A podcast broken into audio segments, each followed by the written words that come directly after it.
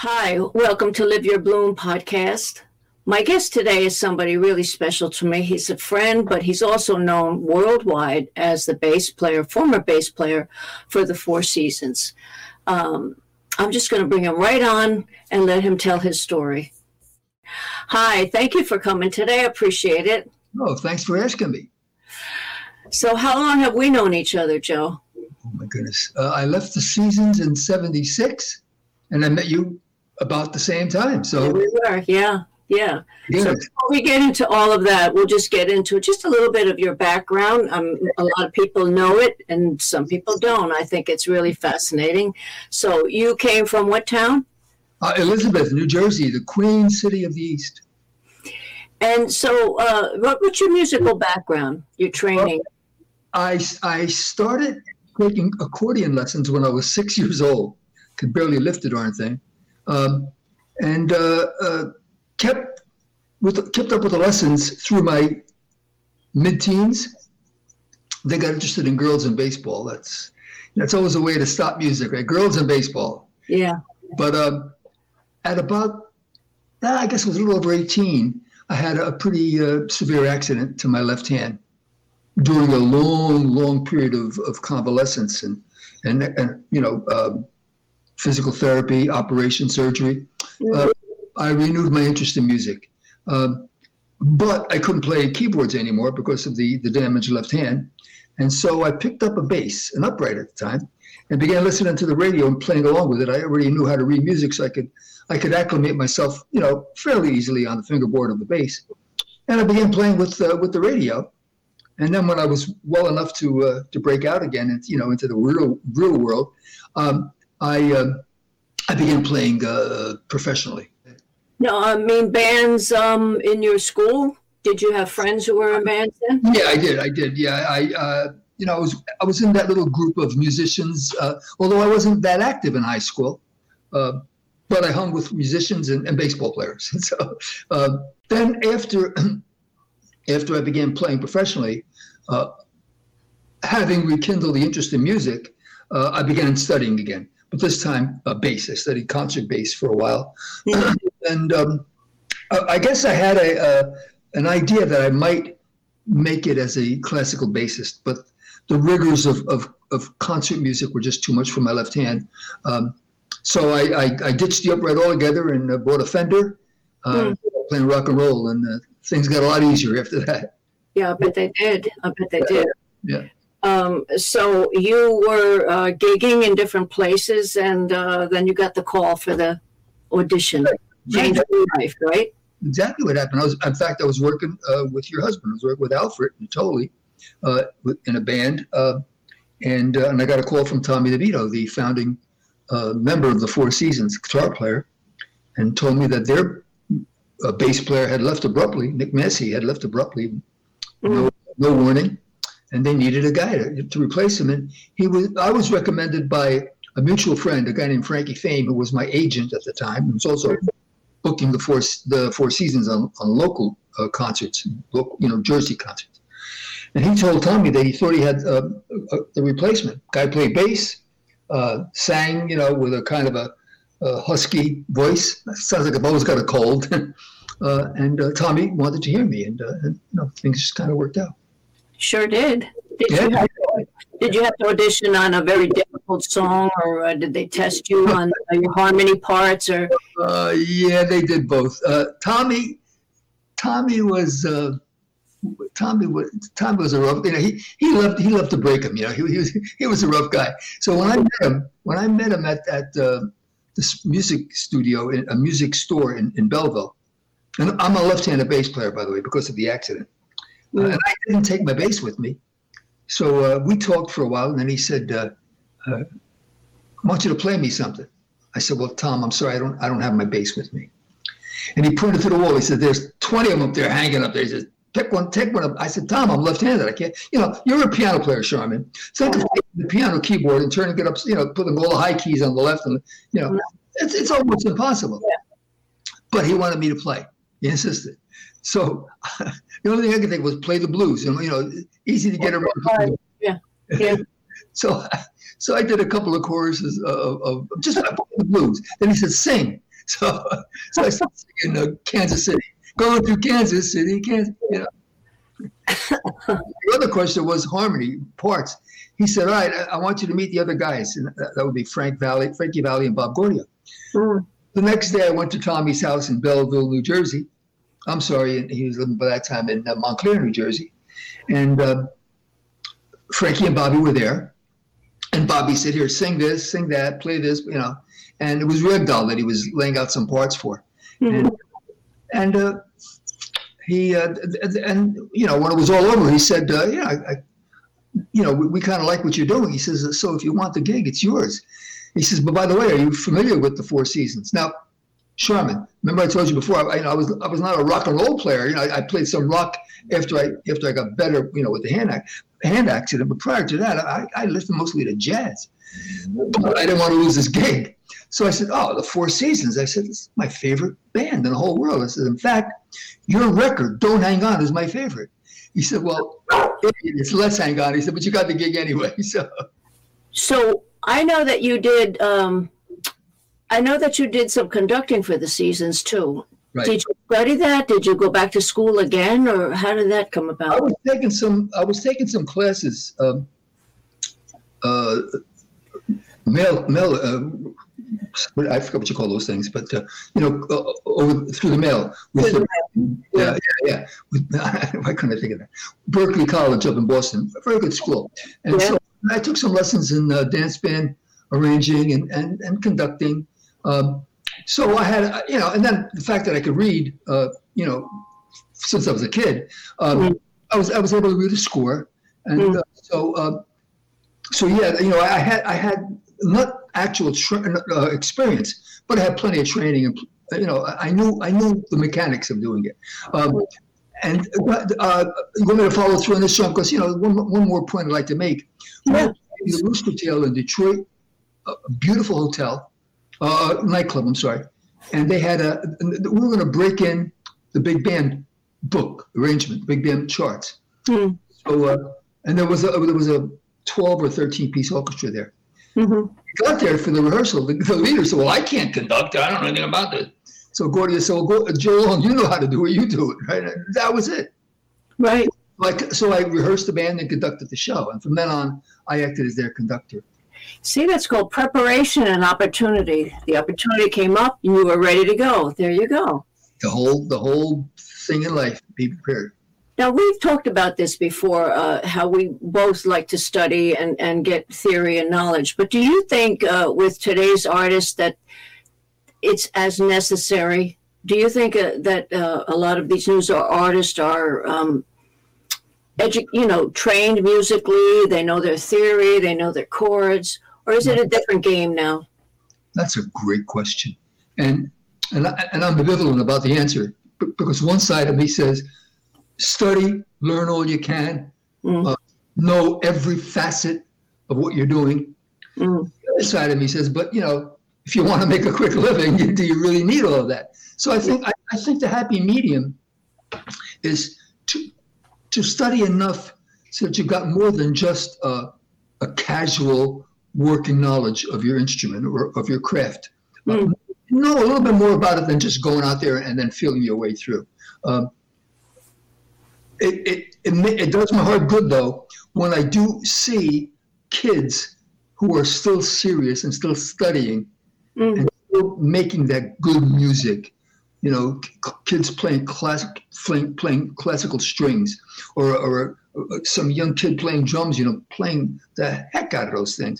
So I know that the kids are still serious. There, there is an element of uh, uh, out there that is still serious, mm-hmm. and they still want to study. Mm-hmm. Well, I admire those people, and, and I guess my general uh, advice to all, all young people is study as much as you can, get as much education or as much learning as you can, as much practical experience as you can, and then go out.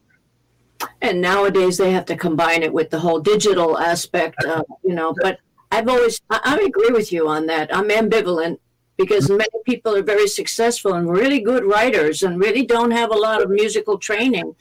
So, um, but that wasn't our experience. So, you know. No, we lived in a different a different time when when you, you had a if you really wanted to get past just you know playing the gigs in the in the local joints, you had you had to to get that to go that extra step. You had to know a little bit more. And uh, yeah, yeah, yeah.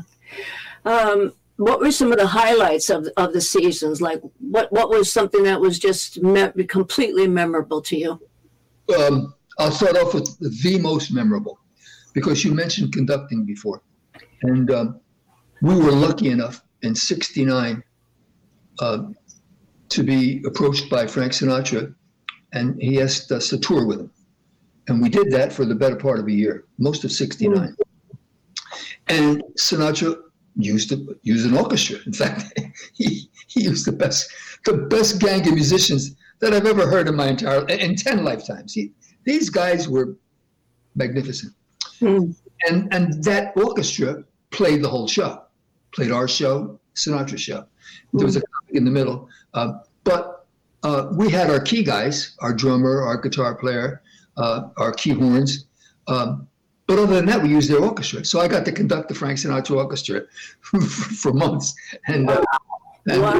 and I was like, I was, I was in the world doing that. Yeah. Oh my God.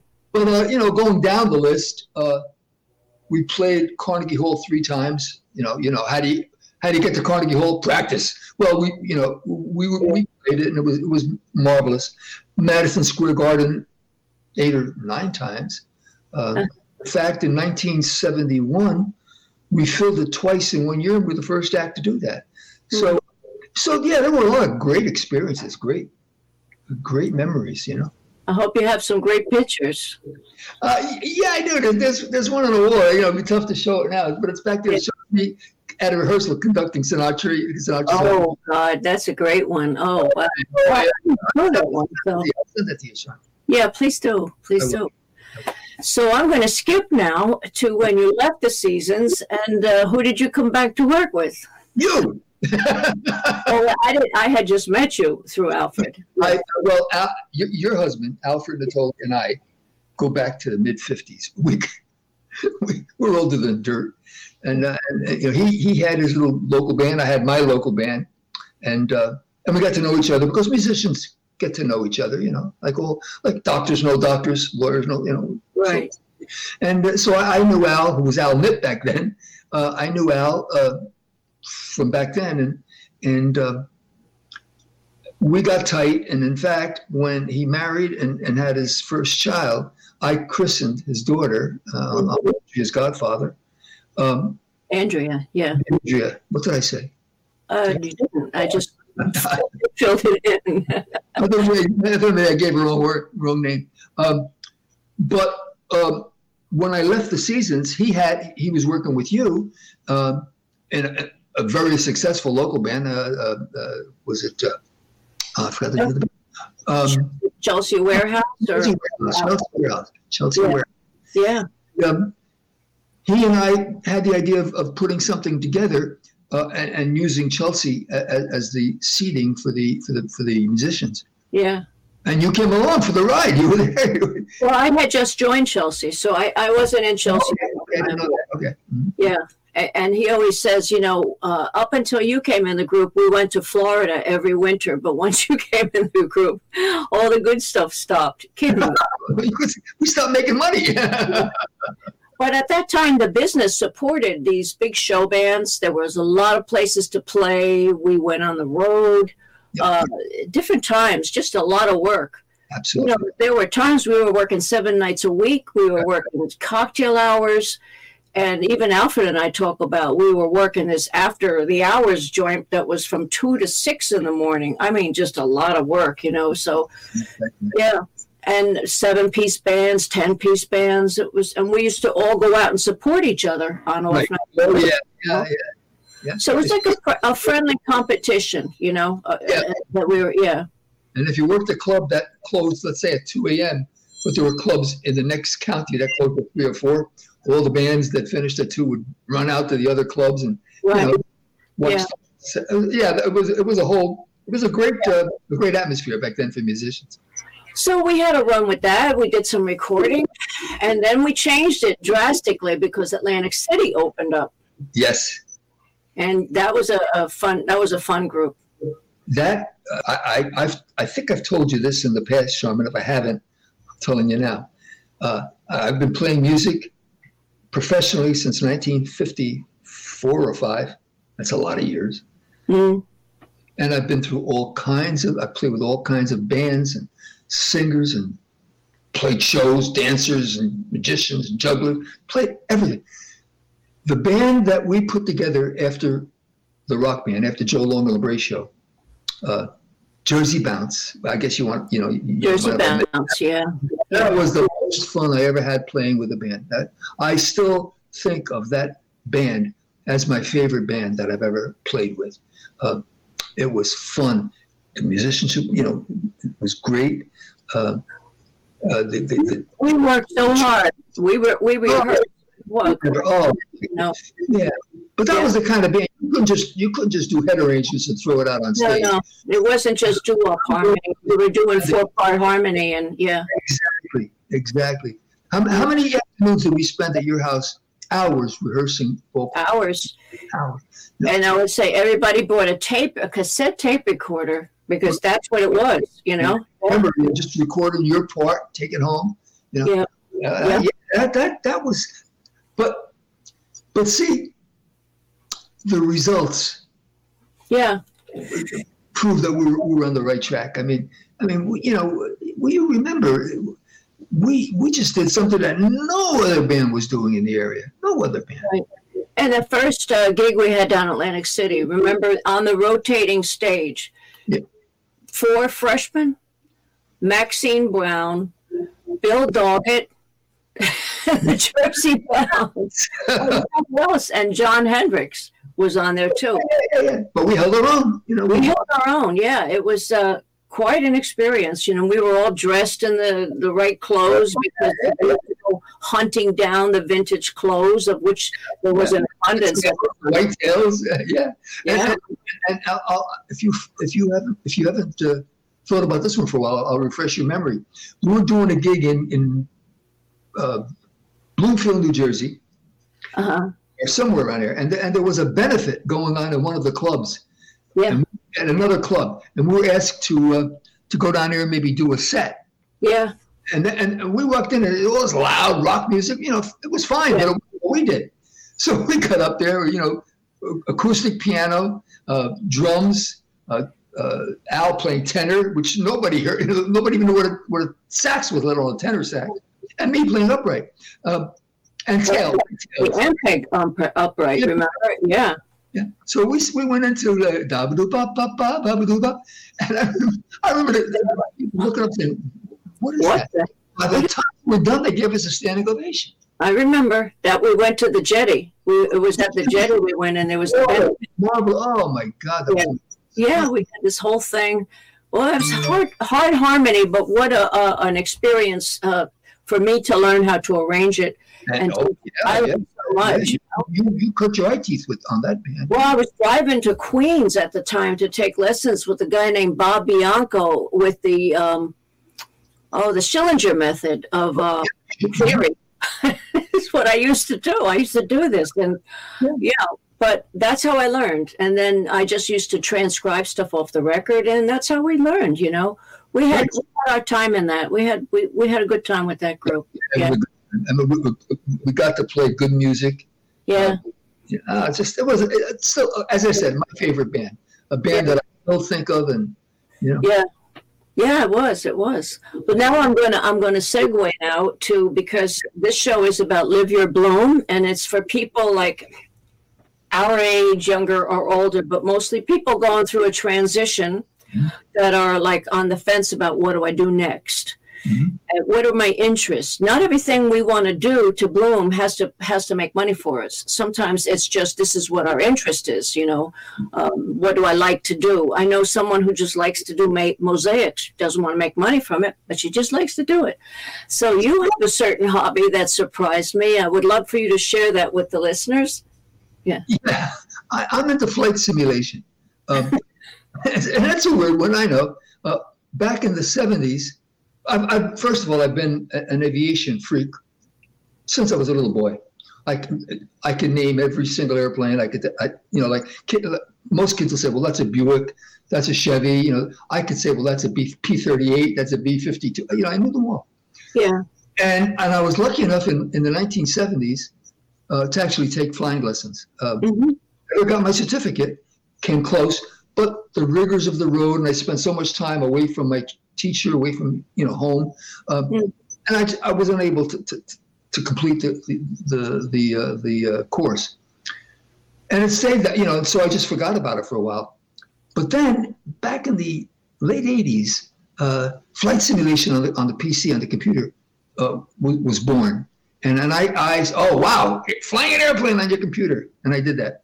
Since then, it's it's come such a long way, uh, so that today you can actually uh, pick a plane, plan a flight, pick an airport, pick weather. Uh, can, uh, choose a flight plan, create a flight plan, do the whole thing from you know from the very inception, picking an airplane to uh, flying the route and then landing at, at your destination. Uh, and so I really got involved in it, and that's what I do. I spend hours, hours at the computer flying uh, different kinds of airplanes, different kinds of scenarios, uh, and and I'll tell you, Sean, and, and I think this goes for like the person with the mosaics and everyone else. You keep that muscle up there, cooking, working. Mm. Uh, it, will it'll, it'll put you in good stead. It'll it'll have it'll have um, rewards, and so that's what I do now. I, I I love to fly on my computer. You know, it's great. Um, so what did you have to get? Did you have to get the the wheel? The the what did you get? Yeah, yeah. Well, first of all, the software. Now I've got four different simulator programs, and uh, they and, and, and, they're relatively expensive. Uh, then I had to buy uh, uh HOTAS, H O T A S. Uh, uh, equipment that's a, a, a, thro- a throttle, uh, I had to buy foot pedals, then I've also got a yoke. Some maybe you've seen been in small airplanes would have a looks like a little steering wheel, like a half a steering wheel. I bought that, and uh, I've got I've got some of the stuff set up permanently on my desk. Other stuff, depending on what plane I'm flying, I, I import some of the stuff from my closet, hook it up, and, and, and that's what I fly. So yeah, I've got I've got quite an investment in in uh, in uh, equipment. Yeah. Well, you know, that's the thing too, is that a lot of people feel like at a certain point, I'm not going to invest all this money in myself because all it's going to do is make me happy. you know, I'm like, what's wrong with that? You know, uh, you know, happier people are more open-minded in many ways, more gracious, more ki- they're kinder. They're a happy person is the kind of person I want to be around. Yeah, exactly. You know? Uh, so um, I thank you for sharing that, and uh, because it's inspirational to yeah, this is what I want to do, and I'm going to do it, and have no guilt whatsoever. Just have you know, my kids walk in and say, "What are you doing? You, you wasted all." No, no, no. I'm, I'm okay. I'm, I'm 34,000 feet over Detroit. I'm on my way to LA. Leave me alone. You know. That's great, Joe. That's great. Well, listen, I'm going to wrap this up, and thank you so much for coming on. It's always good to talk to you anyway, but uh, you are launching my podcast, so. Oh, okay. I had to. Fireworks. yeah, yeah, fireworks. So I thank you so much, and I'm going to put. Actually, it's a podcast, but if it should ever go on uh, YouTube in any other way, I just want to put that if someone wants to reach you, they can go to your real name, Joe